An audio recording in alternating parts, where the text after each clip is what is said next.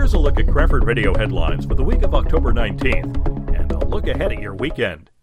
Superintendent of Schools Dr. Scott Rubin announced seven individual school meetings to be held to discuss the Reimaging Cranford Schools proposal. These gatherings will be in addition to the three community meetings being held at the high school. Meetings will be held at each Cranford school between November 13th and December 4th. The Planning Board continued their hearing Wednesday into the proposal by Hartz Mountain to build 905 apartment units at 750 Walnut Avenue. The board and citizens questioned the traffic consultant for Hartz Mountain. The girls' tennis team will face Scotch Plains Fanwood Friday afternoon at 4 at the Hillside Avenue courts. At 5:30, the gymnastics team hosts the Union County tournament at the high school.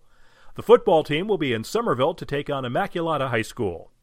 On Saturday, the boys' soccer team hosts Plainfield at 11, and the girls' squad will be on the road in Summit facing Clark in the Union County tournament semifinals.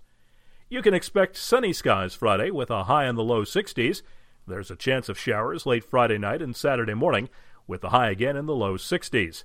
Sunday, the sun returns, but temperatures will only reach to about 50. The first show of the season for the Cranford Dramatic Club opens this weekend.